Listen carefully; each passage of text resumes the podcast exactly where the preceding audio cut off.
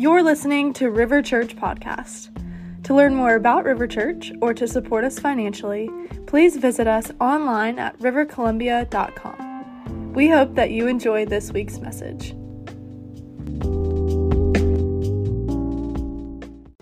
Revelation 3. Um, I hope you guys really have gotten a, the Holy Spirit has really like opened your eyes to more of the, the, the glory of Jesus. Like, you know, that little vision that was being prophesied the first couple weeks about like this panoramic view or a greater view of Jesus and his kingdom. I hope your head's been lifted up as we've walked through some of these letters. Um, if you've missed one of these weeks, I really want to like probably the only one of the only reasons we have a podcast is so that you, if you're you know hanging out with the kids or you know you have something going on one week and can't stay in the loop that you can go back and listen. So make sure you go back and listen to each one of these weeks because i really do believe it's going to be significant to us as a family. This is one of the most beautiful things about the people of god is that like we we move together as one. Um, paul talks about it in 1 corinthians as like if one suffers we all suffer uh, if one is essentially in a great place, we're all in that great place with that person or in this place of rejoicing with them. Um, and I hope your view has been, been again, lifted in some kind of way of Christ and his kingdom. And I, this letter is a fitting end. I don't know if Jesus meant to have this be read as the seventh letter, but we're going to take it as it be the seventh letter because it's in our scriptures. But it is a fitting end to all of these letters. Um, and so let's read this again. And to the angel of the church, of the Laodiceans write, These things says the Amen, the faithful and true witness, the beginning of the creation of God. Uh, the beginning of the creation of God. I don't know if you noticed that uh, the couple times you maybe have read it before, but that is an incredibly important statement that Jesus, He's the Amen and the true, the faithful witness. He's the beginning of the creation of God. Um, Colossians 1:15 talks about basically says he is the image of the invisible God, the firstborn over all creation. A simple way to put this is that as a result of his resurrection, so Christ was buried and then rose from the dead as a result of his resurrection, and then beginning with the revealing of the sons and daughters, the old has passed away and the new has come. What is the old? The old is the old creation that was subject to decay, subject to sin. Sin entered the world, it ruled over this old creation. Christ, like Noah, you guys familiar with the story of Noah, right? Um, not Noah Scalamero, Noah. Um, I just honestly thought about that. I wasn't even trying to make a joke. I just thought, like, you guys familiar with the story of Noah. I was like, thought about Noah running around in the back back there. Um, the story of Noah being that Noah was instructed by God to make an ark, make a uh, a huge boat essentially to get to preserve some of humanity. It was actually eight souls, which is wild. That doesn't sound like quite a big work, but eight souls. And that picture is a good picture. It's like the setup for the rest of the scriptures of Noah as a type of Christ, as the saving work of Jesus. He comes in, he rescues people from under the power of sin, and brings them into a new creation. And so in the story of Noah, what you had was Noah brings them into this little ark this place and then sends out a, when, when, the flood is over. Uh, this is super paraphrased, and gosh, it would be so much fun and probably very much needed, very important to walk through the story of Noah, the covenant that God made with Noah. But essentially, at the end of that covenant that God makes with Noah, and at the end of that whole process, Noah waits for the destruction on the earth to take its toll, and then sends a raven out to see if the waters have subsided. And raven comes back, with a plucked olive, and then he sends out the creation, and that's where the new creation in that terms start. That's a picture of the new creation of Jesus sent into a world that is decaying, that is under the power of death. Sin is present in the world. There's all kind of darkness, all kinds of evil. Christ is sent to rescue us from the power of sin and bring us into a new creation. So when it says he is the firstborn over all creation, the new has come. Isaiah prophesied this in uh, Isaiah 65 before Christ had even came said, Behold, I create. This was the message that God gave Isaiah was, Behold, I create the new heavens and the new earth. That means the new skies and the new land. And that begins with if you and I were to create, we're in the position of God, which thankfully we're not ever. But if you and I were in that position and you were like, all right, got to start a new work, got to do away with the rest of this, just like totally like uh, eliminate it and start a whole new work over. God in his mercy preserves the old so that some would come to salvation. It actually says in the scriptures that his desire for everyone is that all would come to salvation. He preserves the old while starting the new. And so Isaiah is prophesying about the new heavens and the new earth before Christ ever came to the earth in our understanding of time, not to get too philosophical and deep with you. But he says, Behold, I create the new heavens and the new earth. When Christ comes, he is this representation of the firstborn over all creation. He starts a new race of people, a new humanity. We were all from the lineage of Adam. He is now the last Adam. That was what it means for him to be the beginning of all creation. That is wild. Like I said, our view of Jesus from just this individual uh, God that rescues us individually from the power of sin. Although that is true, we have to get liberated from an individualistic understanding of all of the gospel, and we have to see this for what it really is. He is the firstborn over all creation. One day, God will come and judge the rest of the old, and will do away with that. But in the meantime, He is preserving it because He doesn't wish that any should perish. Really wild stuff. Another thing to note about this is that in his mercy, in the Father's mercy, he begins the new creation in us instead of around us. Uh, so he's no longer attempting, he tried this with the kings. He's no longer trying to attempt to like set up a kingdom on the outside in the physical world when when the Bible talks about he's doing a new thing, that's not like a license for me to just hijack what the Bible says about a new thing as my own vision for whatever I want to do. When the Bible talks about a new thing, like Isaiah 43, behold, a new thing I do, it springs up before you. That new thing is that God is doing away with the old covenant, which is set up the kingdom, try to set up the kingdom of heaven around us in the physical. He's doing away with that old thing. He's starting a new thing where the kingdom of heaven now begins within us. And that's how, like rivers of flowing, like rivers of life flowing from us, it makes its way into the physical world, but it doesn't start in the physical world. Are you following? Yeah. Okay. Jesus, um, some of the Pharisees really didn't understand this, got this really wrong, as with a lot of other things. But they came to him in Luke 17, and they, they were basically like, Hey, you're claiming to be this guy who's bringing the kingdom of heaven. How will we know it's actually the kingdom of heaven? What, what sign will we see to know that this is authenticated as the kingdom of heaven, the Messiah to come? And he said, Don't pay attention to anybody that says, See there, or see there, or look over there. Don't pay attention to any of those things. The kingdom of heaven is within you. And that was his response. And they're like, what? They didn't, that, that just didn't line up with their mental uh, expectation of what the kingdom would be. The kingdom, in their eyes, would be that there would be this ruler, this Messiah, this anointed one, sent from God who would come to the earth and he would deal with the Romans and every other oppressive government around them in the physical. And Christ came and he didn't even do that. He actually submitted to those governments unto death and began the kingdom of heaven in us. This is why in Colossians 1:27 it says, "To them God willed to make known what are the riches of the glory of this mystery among the Gentiles, which is Christ in you, the hope of glory." So when it says he is the beginning of the creation of God, he is the firstborn among all of us, among many brethren is how that's talked about, and it starts within us, not around us. That is far more costly.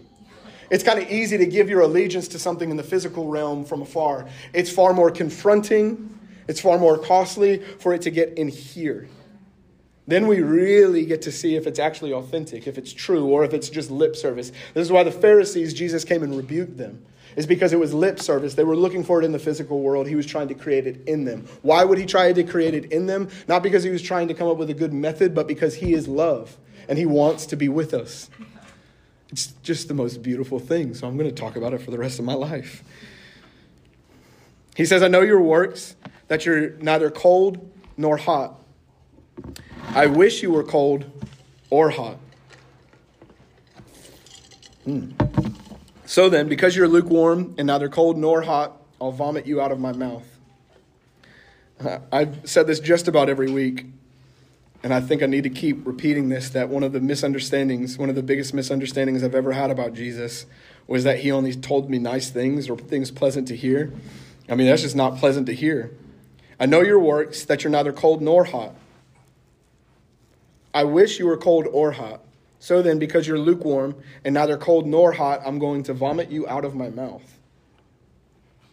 Um, back then, in this little area of, or most of the areas, um, most of the, the ancient Near East and um, most of Asia, basically the way that they would get water is through what's called like aqueducts or hot springs. And so there would be one like central part that would serve like a big area, and they would use things like geography so that water would go down like mountains and this, that, and the other, and it would actually get to the city, and then people would draw the water from whatever the, wherever the spring was, and then they would use it. Um, Laodicea didn't have a hot spring, and so by the time the water would get there, most of the time it was lukewarm. And it kept on getting they kept on trying to like create like programs to get some kind of like hot spring there so that it could have these this water. And so when jesus is talking about like lukewarm water what we have to understand before we like get into the revelation of it the actual spiritual revelation of it is that there was a purpose for hot water. Back then it was used for like therapy and maybe it still is today but therapy and like healing so they had a huge purpose for hot water and they had a huge purpose for cold water, obviously to be refreshed. But lukewarm water was good for nothing. They would literally, you take a, I mean, you probably do this now. Some of y'all are weird and you like lukewarm water. But like if you are trying to be refreshed and you drink and you're expecting like cold water, it's like almost even tempting to like spit out the lukewarm water. I'm kind of weird too now that I think about it. I drink lukewarm water all the time. But, um, so he's not so much re- like rebuking, uh, like, hey, just make a decision, as much as he's rebuking their state of faith, that their state of their faith has become basically good for nothing. That they profess to follow Jesus, but it's not useful for anything. It's neither hot nor cold. It doesn't provide any benefit to other anybody around them. And in that, he's absolutely rebuking and uh, getting at their indifference or their lack of action. But it's important that we understand that there's a purpose to both of them, both sides of the cold and the hot water. Um, in the Gospels specifically, Jesus was like particularly harsh with people whose faith and actions didn't line up. He was, I mean, like when I say particularly harsh, he said things like, Therefore, do whatever they tell you to observe, the Pharisees. Do that, but do not do according to their works, for they say and do not do. He goes on to say that they make proselytes, that means converts, but they make them converts of hell twice as much as themselves. It's intense. Uh, in Matthew 7 21, you guys remember this from the Sermon on the Mount. He says, Not everyone who says to me, Lord, Lord, shall enter the kingdom of heaven, but he who does the will of the Father in heaven, the will of my Father in heaven. James, one of the apostles and a brother of Jesus, took it further into all of this faith and works, like misunderstanding sometimes. And he's talking about basically, he starts like subtweeting and quoting people who's like, I'm just going to show you my faith, and that's all I need, brother.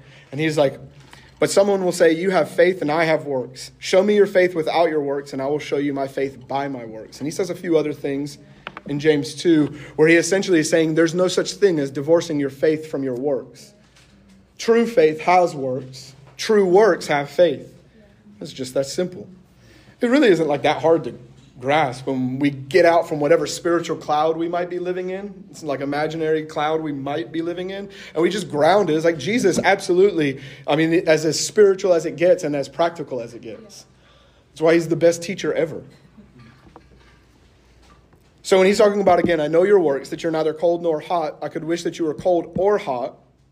So then, because you're lukewarm and neither cold nor hot, I will vomit you out of my mouth. One of the things I want to speak to here is um, sometimes we just kind of like get in our head. Um, I think the Holy Spirit's been speaking into this and been training us in righteousness in this area for, for quite some time, and I hope He continues to, and I hope we continue to submit to it. But sometimes when we get in our, our head about things, we make everything uh, uh, this or that kind of way. And so it's either God's doing work in me or I have to do things out there for Him. And that's like a very immature way of thinking, and the Spirit wants to like mature us, renew our minds in the truth, that it is both of those together. And there's no need to divorce those two ever. It's like, yes, God has to do and wants to do and needs to do a phenomenal work in you, like we talked about for the first 10 minutes of this message. And He also expects and wants and desires that work to come out of you. And there's no this or that. we get into like some really big, um, like trouble, not trouble as in like we're like getting punished, but we get into like, we get paralyzed basically by, by coming under a way of thinking that isn't like the kingdom where we're trying to think this or that. And it's both. We need both of them. He goes on to say, Because you say, I'm rich, I have become wealthy, I have need of nothing, and do not know that you are wretched, miserable, poor, blind, and naked. If Jesus is telling us that we are miserable, wretched, poor, blind, and naked, it's probably a good thing. You know, have you ever considered that? Like, if he just says it, it's good. So it's like, that sounds so mean, but it's good. It's like my heart, my flesh can kind of like buck up at something like that, where it's like, he called me wretched. And then I start to try to create like fancy theology or fancy ways of thinking about being wretched. It's like, no, I just honestly, I'm wretched. It's like, I'm really poor too, like in a lot of need. And it's good to not try to like get your mind around it in a crazy place. I really do believe when our hearts are tender towards or aware of. The biblical word tenderness is more about being aware of or sensitive to than it is like about this like personality of tenderness. But when our hearts are tender towards our neediness, I think we're living more in the truth than ever before. Like when my heart is tender towards the fact that I am in like absolute utter dependency and need on God, which at first you're like, yeah, yeah, yeah, no, I'm there, brother. I'm good. Got that. I'm in need. It's like, do we really believe? Or is there like, without any like self deprecation, you know, like without, it, I'm not talking about like hate yourself enough to be needy. That's not the kind of neediness we're talking about. We're talking about childlike neediness. So when Pierce walks around and tells me he needs things, there's nothing going on in his mind of like, I'm such a piece of crap. Why can't I find my excavator? Dad, I need you. You know, it's like that's not what's going on. He's just like immediately, Dad, excavator or whatever you know the command is that he's that's coming out and whatever the thing is that he needs that has no like real rational thought like attached to it. It's just he's needy because he hasn't learned he hasn't been robbed of that innocence yet to like understand that that's just how it is. It's good. You just need dad. I am you are we are a million times more needy before the father like, however, this is part of the reason, many reasons why, like, children, caring for children, whether it's your own children or other children, is so good and sanctifying for your soul, is because it just reminds you, in some way, shape, or form, of the truth that you and I are just needy. And it's just wonderful to submit to it. Yeah. Instead of trying to theologically understand it, even, or like biblically understand your neediness, it's like, well, how does he call me wretched and I'm also the righteousness of God? Hmm. It's like, I don't know. Both are true. It's awesome.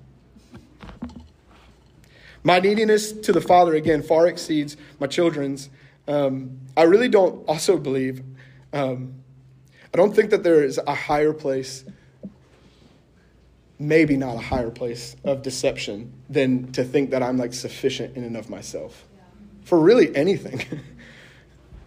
literally anything. Like that i am sufficient. The way paul talks about his like ability is that i am weak. Your grace is sufficient for me lord this is, uh, again, possible to take hold of this heart, this posture, without an ounce or a trace of self deprecation and self hatred.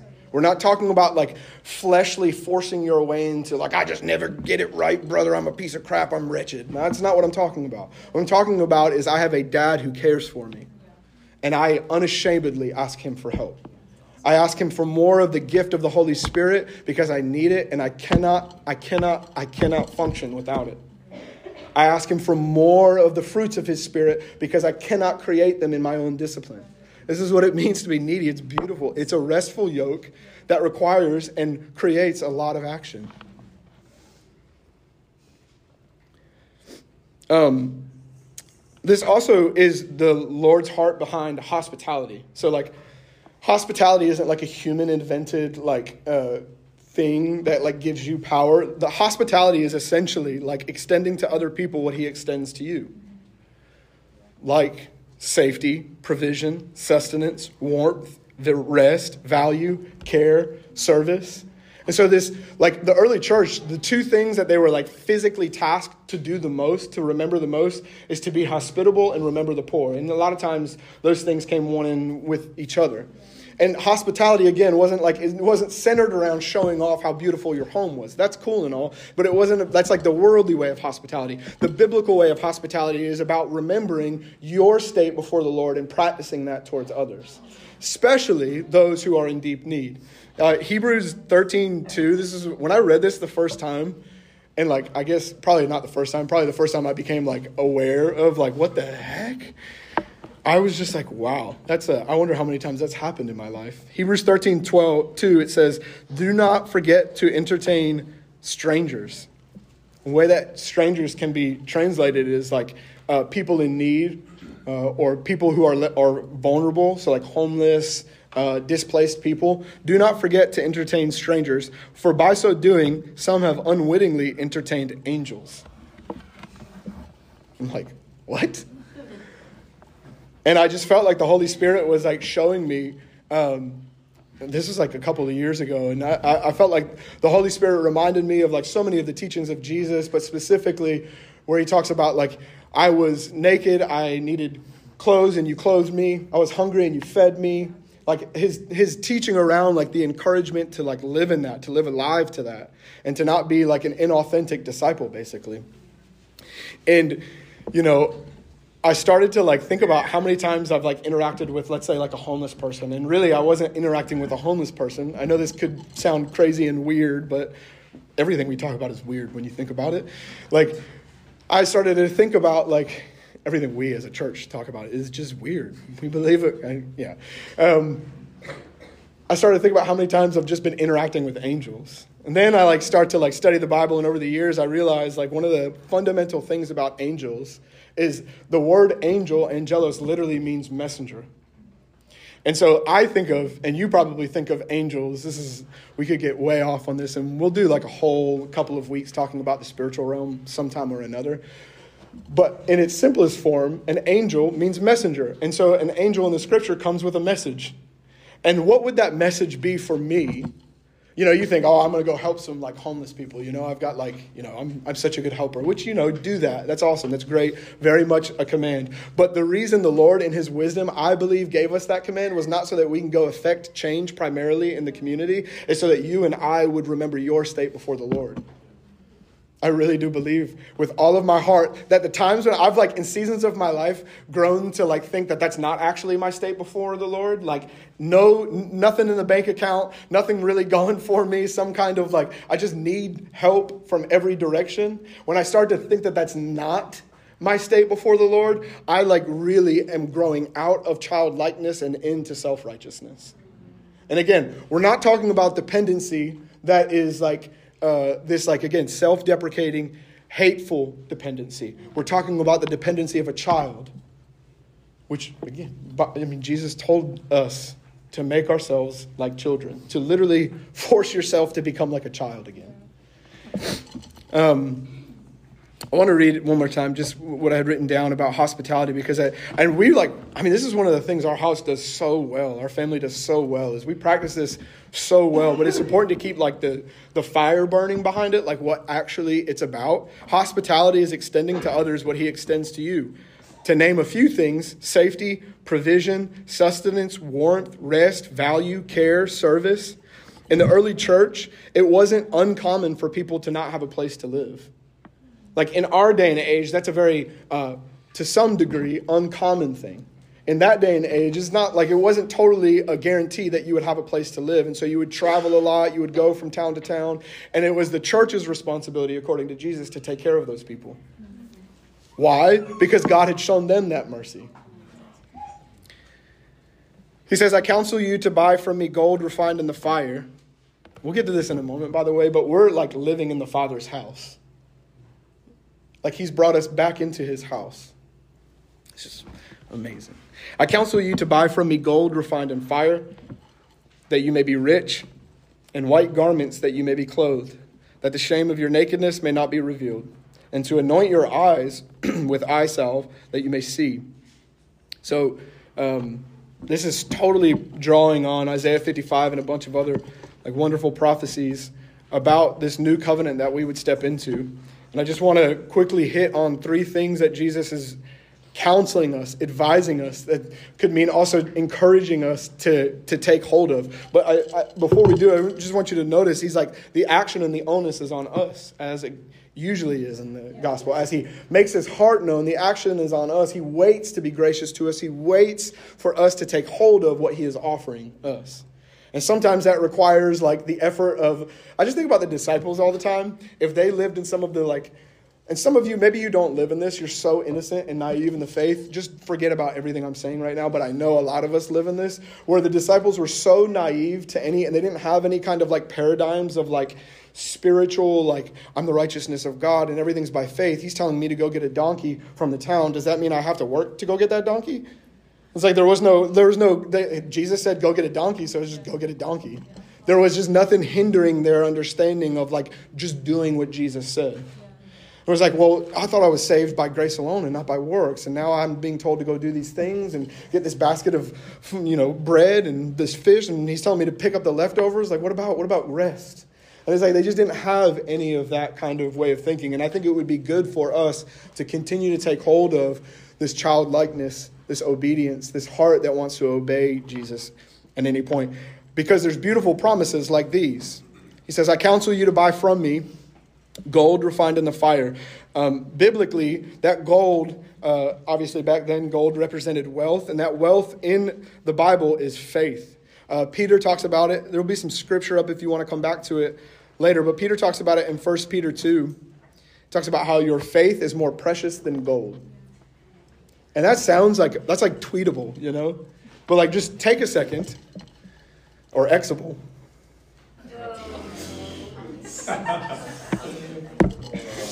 it's X now, right? Yeah, yeah, yeah. Um, do they still say tweetable? They still say it? Okay.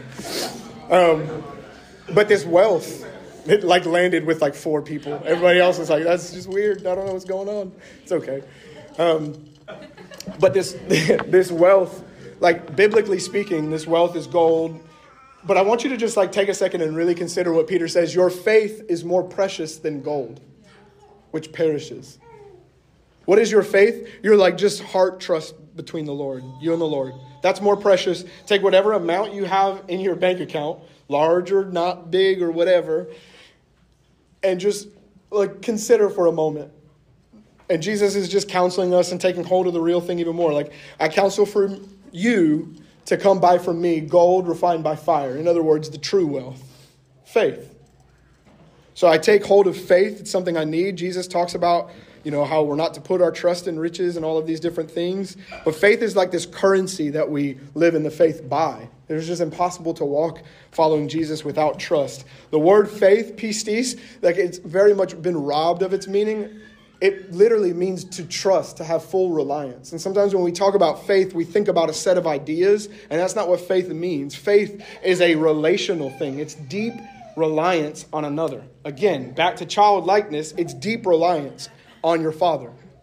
It's like, I don't know where my excavator is. I'm annoyed by that. Dad, help. It's trust. Never thought I'd work an excavator into a message, but you know, here we are. Yeah, Pierce one day will be so proud of this. He counsels us to buy gold refined in fire and then white garments that you may be clothed. Um, these white garments, I told a really bad joke about this, and I'm not going to say it right now because it was terrible earlier this week. Um, but these white garments, when the Bible talks about putting on our new nature, this is one of the things, you know, I certainly in my like relationship with the Lord, got so uh, off in so many different ways and have watched a lot of people make like again a spiritual mess of this. And they get really like up in their head about like ideas spiritual ideas and they don't actually like put on the clothes so to speak. And so the simplest way to describe our new nature is i was dead in sin before knowing jesus. My nature like was like a, a shirt that i was wearing. It had like it, it, it had like a stink to it, basically. It was garments that were defiled. And it was like the way that I operated was under sin. Everything that came out of me was evil. It was selfish. It was prideful. It was sinful at its core because I had been contaminated or I had been brought under the power of sin, influenced by the power of sin. The principle of being influenced is the same thing as like being influenced by alcohol. So I was like influenced to the point where I was acting like a different person. Like who I wasn't created to be. I was created in the image of God. I was influenced by sin and I acted like who I wasn't supposed to be. That's likened to like a garment, an old garment that I had on. When I confessed Jesus as Lord, the Holy Spirit opened my eyes to the fact that Jesus is the way, the truth, and the life, that He came to forgive me of that sin and my participation in that sin to rescue me from death. I gave my life to Jesus, was baptized in water. When I came above that water, according to Romans, I was given a new nature. I was once dead to God, I'm now alive to God. That means I'm responsive to God. And it is likened to, and I love how simple this is, simple this is, it's likened to putting on a new piece of clothing. This righteousness I put on is not the righteousness that I create through discipline. It is literally a robe, a white robe, so to speak, of righteousness that I humbly submit to and put on. And that's how I use it. Imagine like getting a gift of clothing and not putting it on.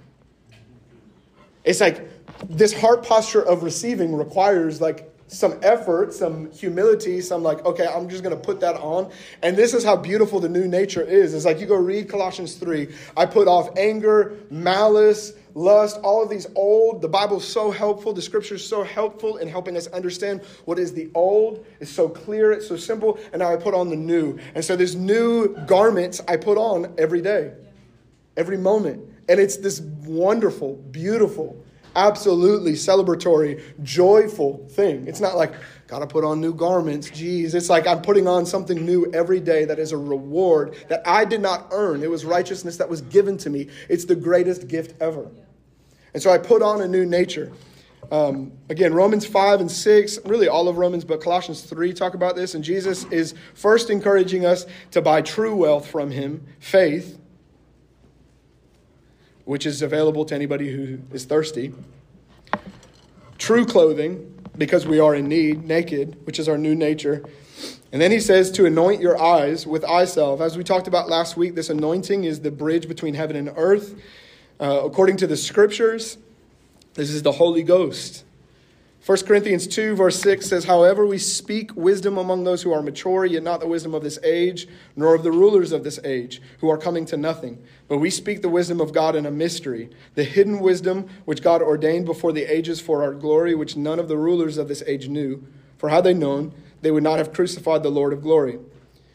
But, that, but as it's written, eye hasn't seen, nor ear heard, nor have entered into the heart of man the things which God has prepared for those who love him. God has revealed them those things to us through his Spirit. For the Spirit searches all things, yes, the deep things of God. For what man knows the things of a man except the Spirit of the man which is in him? Even so, no one knows the things of God except the Spirit of God. Now we have received, not worked for, but received, not the Spirit of the world, but the Spirit who is from God, that we might know the things that have been freely given to us by God. These things we also speak, not in words which man's wisdom teaches but which the Holy Spirit teaches, comparing spiritual things with spiritual. But the natural man, that's the fleshly man, this is how, like, I don't know if you've ever been in a season of life or a teaching or an environment where you're trying to mentally understand the work of God. And you're trying to mentally understand, maybe even right now, like everything I'm saying, you're trying to like connect all the dots. I just encourage you, don't. It's like the natural man cannot, there's a place for our mind to be renewed by the truth, but our mind doesn't apprehend the truth. Our spirit is the only thing that can really receive the truth. It's like most of the time, I don't even know what the heck that even means. I just know that's just true. It's like the deepest part of who I am yielding to God. These things we speak not in words which man's wisdom teaches, but the Holy Spirit teaches, comparing spiritual things with spiritual. But the natural man does not receive the things of the Spirit of God, for they are foolishness to him. Nor can he know them, because they are spiritually discerned. But he who is spiritual judges, all things, yet he himself is rightly judged by no one.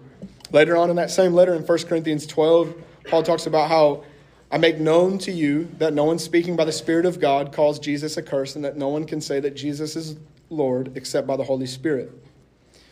Jesus has a, in line with this, like, sight, this uh, sight that's given to us by the Holy Spirit, that the only way I can see Christ and his kingdom is through the Holy Spirit. Jesus has this interaction with Peter um, where he asks Peter a question like, Who do you say that I am?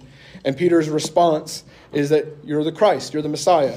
And Jesus answered and said to him, Blessed are you, Simon Bar Jonah. This is in Matthew 16. He said, Blessed are you, Simon Bar Jonah, for flesh and blood has not revealed this to you, but my Father who is in heaven. Um, and it's super important that Jesus didn't call him Peter in that moment. He called him Simon Bar Jonah.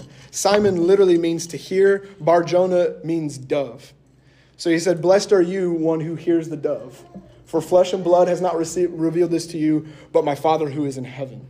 And I just, this is, and then goes on to say, On you I'm going to build my church. On this confession I'm going to build my church. And I just, so many times I start to drift, maybe. I start to kind of like uh, walk into this way. The more I like walk in maybe some uh, understanding some theology, there's a time and a place for that. Paul or Peter encourages us to add to our faith these things that are like edifying. It's good, it's fine. But I can easily get to this place where I start to get like puffed up in my flesh and I don't remember that at its core, I am to become so needy. And the only way that I can hear and see God is through that thirst, through that childlike thirst, where I've got to hear the dove, the Holy Spirit. Um, by the way, a heart posture of receiving requires quite a bit. I, I have to recognize my lack, and then I have to go to someone who can do something about that lack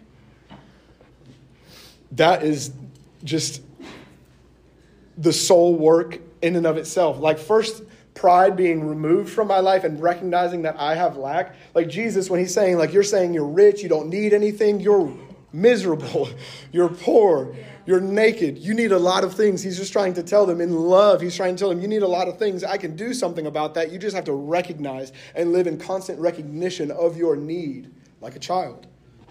So important. I know I've said this a few times, but so important because this can get easily hijacked into this like self deprecation, self hatred, and I just have to, I'm never going to get it right anyway, so whatever. That's not, what it, that's not what he's saying. He's saying you're a child. You're a child, you're a son or daughter of God, and you are in an abundant amount of need. In order to receive something, I have to recognize my lack. This is good for Americans too, because we think we have a lot of things you know, or we think we don't need a lot of things because we have words for diagnoses now, and we have hospitals, and we have ways to make a lot of money, and we have all of these different things, which there is not necessarily something inherently bad about using our brain to flourish as humans. There's not something evil about that, but it can be used for evil purposes to the most evil purpose, which is to cut off our dependency on God. He goes on to say, As many as I love, I rebuke and chasten. Therefore, be zealous and repent. As many as I love, I rebuke and chasten. Um,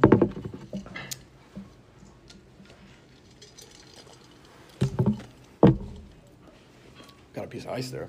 Almost choked on it. We're going to talk about the um, sometime soon, and soon, who the heck knows what soon means, but sometime soon, we're going to talk about the Lord's heart for families in the earth, like blood families um, and his heart for what it looks like to be a family that uh, witnesses to the kingdom of heaven, um, both individually in our homes and also as a family of God in the earth. Um, and so I want to talk just a moment here about the Father and his house, because it's so important to understanding his rebuke and his chastening. Um, before I do, I just like if if you ever like respond to, or if there's ever these times where like you respond to his correction, however it comes, whether it's like through the word, maybe you read something, and it's like, man, that's really calling me out, you know, or it's like a leader, a shepherd in your life that he has sent. You know, we don't just, by the way, call anybody a pastor and a shepherd. That's a very like humble thing to submit to because what we're saying when somebody's a shepherd or a pastor is that they've been sent from God to man to care for them the way God cares for them. That's, you know, both scary and there's honor due to that. So maybe a shepherd brings something to your attention, a spiritual authority in your life brings something to attention. It's like, hey, you know, I've noticed your, uh, I don't know, you you talk like in a way that isn't really the most like uh, healthy. It's not in line with how the Lord encourages us to talk. There's a lot of sarcasm and like crude joking along with it. Like I think you should think about maybe uh, like putting that away if we respond to however correction comes into our life, if our heart responds to it in this kind of way, we're like, gosh, another thing? Or like there's this like there's this like heaviness to it. I just want to I just want you to know that 100 times out of 100, if that's the way we respond to correction, there's a there's an invitation from the Holy Spirit to step out of fear and into faith. And what I mean by that is there's nothing to fear in correction. There's no like nobody's evaluating you. And if they are, it's okay if they are because the Father's not. His correction isn't around making you a better person. He's not like interested in making you a better person. He's interested in conforming you to the image of his son. And so when he, if you say you love Jesus, how many of you guys say you love Jesus? Okay, amen. If you say you love him, what you're signing up for is correction because I don't know about you, but I have many ways where I can be conformed into the image of Jesus to a greater depth. Yeah? And so his correction comes in a way that conforms us to Jesus. This is why if we bring correction to somebody, it's not your opinion. It's what the word kind of lends itself to as like something that, and when if the word's talking about it, it's about being conformed to the image of Jesus. Um, in like ancient Near Eastern uh, cultures, in the Hebrew culture, um, this is so important to get when we when it comes to the Father's work. Um, in these like patriarchal like societies. It's what could be called a patriarchal society. You would have a father who is let's say like a fisherman Okay? That was his business. That was his dad's business, his dad's dad's business, and so on and so forth. And in a patriarchal society, there wasn't, where there wasn't like this, this uh, perverse individualistic spirit like there is today, there was nothing in people's minds that was like, that's manipulative and horrible and cunning. How could they do that to their kids? How could they not let their kids have their own way of life? It was just beautiful. It was the way that they lived life together, as you inherited what dad did, and you worked with dad even before you inherited it. That's what you just stepped into. And I'm sure there were times when that didn't happen, but the heart behind it was not coercion and manipulation. The heart behind it was dad has worked to make a way and a living for us, and we get to help in that, and then we get to take that honor one day. It was actually freeing because you didn't have to live your whole life under the curse of selfish ambition, trying to find out what your life was for. So, this is the context that the Father, that Jesus talks about the Father in. Jesus doesn't talk about the Father like some distant guy who's running a project and he's all whipping the cord on us. No, he's our dad and he's bringing us into our inheritance. Now, when we think about inheritance, a lot of us immediately go to um, what you get to use however you want to use it. So, like if I say to Pierce, I have an inheritance for you, it'll come to you when I pass away or, you know, whatever. And a lot of us are like, yeah, that makes sense. I get amount of money or property or whatever it is, and I use that inheritance however I want to use it. And that's a blessing. And that is kind of cool and all that kind of stuff. And there's part of that understanding in the biblical inheritance. But a biblical inheritance, when we think of inheritance biblically, it is what you step into stewarding. It is what you step into participating in. It is what you step into continuing. And so it's like implied that our inheritance Jesus and his kingdom is not something that we inherit so that we could just use for our own purposes. It's something that we step into with the Father, participating in, stewarding, taking care of it, continuing the work of it. And that's a joy. Um, do you guys remember when Jesus in Luke 2 gets lost? Remember that? You're like, no, what? What happened? He's a kid, he got lost, and his mom and dad, and they go try to find him. And he, he like re- responds back to him, and he's like, "Oh, why are you like looking for me? Don't you know that I have to be about my father's business?" He l- literally uses the language of like, "My father has a business, a project, and I am about that." And so when I say I'm a follower of Jesus, part of what I'm saying is that I've been brought into this relationship with the Father that absolutely He comforts me, cares for me, walks with me, like just I mean, cares for me more than I can put into English words. He loves me deeper. He sings over me. I mean, he watches me as I sleep, the way, same way that I would watch my son and my daughter as they sleep. And he has like affection for me. He's slow to anger. He is forgiving. He is like the Father in Luke 15, running to me. He is full of passion, full of fire, and he has a business that I've been brought into. And that business is redemption.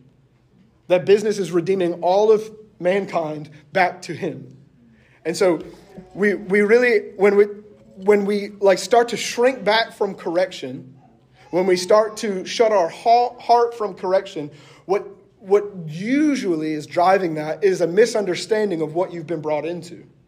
You've been brought into like an inheritance, which is amazing. And that inheritance isn't a lump sum of money that you use on whatever you want to use. You know, when Israel was given an inheritance, they were given the land of Canaan and there were still enemies in the land. Why is that important? Because they weren't given an inheritance that was perfect. They were given an inheritance that required a lot of work. It required a lot of dying to yourself, a lot of like, what are we going to do now? There's another nation that wants to kill us. And so your inheritance is Christ and his kingdom and all the promises of God. And they find their yes and amen in him.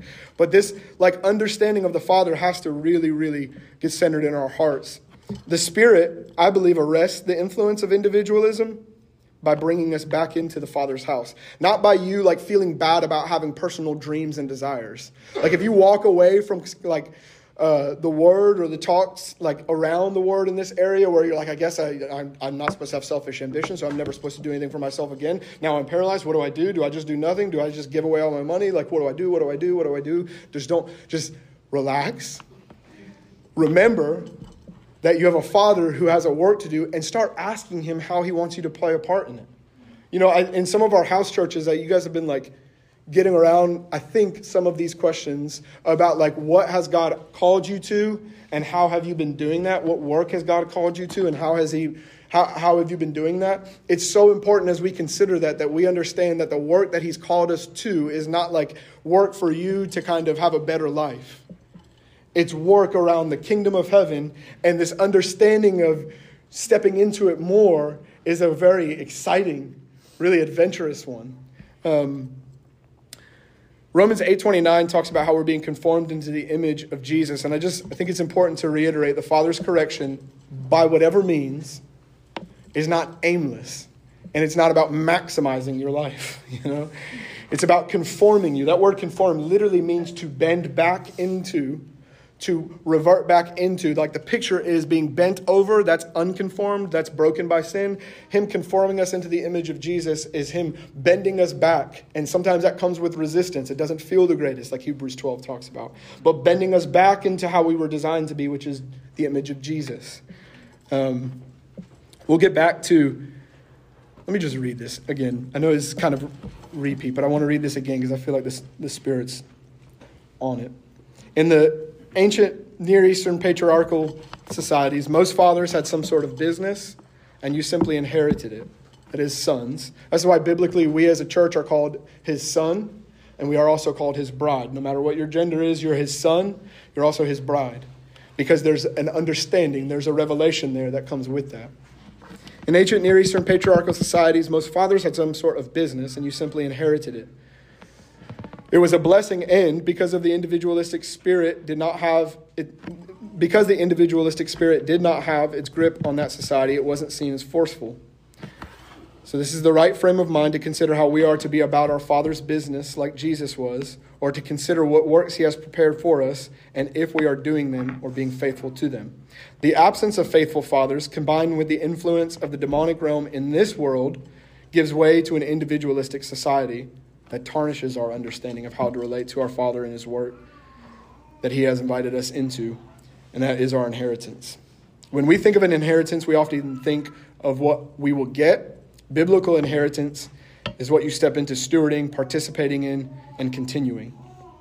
Israel inherited a land with enemies in it, and we inherit a kingdom of heaven with work to be done.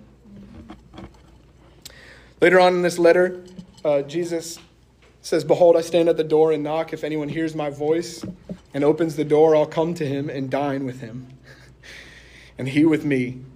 To him who overcomes, I'll grant to sit with me on my throne, as I also overcame and sat down with my Father on his throne. This is like the glory of the new covenant and what makes Jesus, uh, there's no other way to say it besides awesome. I mean, he's just amazing. He wants, after all of it, and through all of it and in the midst of all of it, he wants fellowship. So he's like, you know, you're poor, you're wretched, you're miserable, you're lukewarm, and I'm going to need to spit you out if you continue to be that way. I'd rather you be hot or cold. And, you know, I'm coming to your door and I want to dine with you. And if you'll hear my voice, when I was reading this earlier this morning and this week, like what really was standing out to me, and I feel like the Spirit was like highlighting it specifically for this time, is He says, if anyone hears my voice, not like, I mean, that just, that's so unbelievably disarming. If anyone will hear my voice, like right now, if anyone hears his voice, he's standing at the door, knocking, wanting to come in and dine with you. Um, the reason I think that that like sticks out so much at this current moment is because there is so much in our lives. How many of you guys have been following Jesus for over five years? Raise your hand. Raise them high. Come on. That was like sheepish. All right, you're not in trouble. Um, I don't think. Um, I don't have the authority to tell you you're in trouble or not, but I hope you're not in trouble. Um, there's there's this like uh, there's this tendency when when we when we start to follow Jesus for some time. Again, taught to most of the people in the room that have been following Jesus for five plus years. You kind of get into your rhythms. You know, you get married, have kids, do your thing, got the job you want, and all that kind of stuff. You get into your rhythms, and then before you know it, you look back on three, four, five years of life, and you haven't made any space for the Lord. And it like sounds like, whoa, like no way. It's like, no, that happens. That certainly happens. And then you start to like uh, go from there. You start to kind of like question your faith, and it just leads to this really weird. In the same way that if a husband and a wife didn't value time together and didn't make space for one another, and they were just full send go into their busy schedule every single week, all maybe even good things. They go like just full send go. They don't sit down, they don't reset, they don't have a date night, they don't have times where it's just them, especially when the kids come. Before you know it, you look back. This has happened to some of your parents. This has happened to some of the people that you know. Before they look back, there's been 20 years and they don't know their spouse anymore, and then it leads to a marriage falling apart. Or even worse, in the midst of it. And this marriage that we have with the Lord is the same way that we can be so diligent, even in the things of God, even in the things of uh, righteousness, in the good ways of living, in the ways of Jesus. We can be so diligent in all of that and I'm not saying this is easy. I mean, especially you got to start having kids and they, you know, need something literally every hour of the day, and then you got your job on top of that, and then you are trying to be a witness to the Lord and be a good disciple, and you're trying to live in the community of believers. I mean, I'm not saying there's not a lot of things going on, but what I'm saying is He deserves my time. He is worthy of my time. And I, I, I like, so what does that mean in our lives? I don't know. It's like if my kids are getting up at this time, I'm getting up an hour earlier. If I have X, Y, and Z going on in my life, I'm going to fight to find time. I'm going to physically make space for Him. And I think if we love Him, we will. So it's not like if you hear that as forceful, I would just encourage you, I would lovingly question in a, the most kind hearted way whether or not you love Him. It's like I gotta make time for him. It's like it like brings joy to my whole being when I like have to relearn a rhythm. You know, it's like oh, Pierce is sleeping until this time now. Pivot because I need to make time for me and the Lord. Or I, you know, I'm doing this in the middle of the day now, so I'm gonna make time for the Lord. You know, and it's not just this little time in the morning, the secret place. It's like more even than that. It's about my heart being open and available unto the Lord putting everything on the altar in every single season of life. I've watched so many of you guys do this so well. You put everything on the altar. Jay, Katie, so many others, you do this so well where you, it's like every single week, every single month, every single new season of life, it's like this is back on the altar. Lord, tell me how you want me to steward this because you're what matters most in my life. And sometimes there's like no change, you know?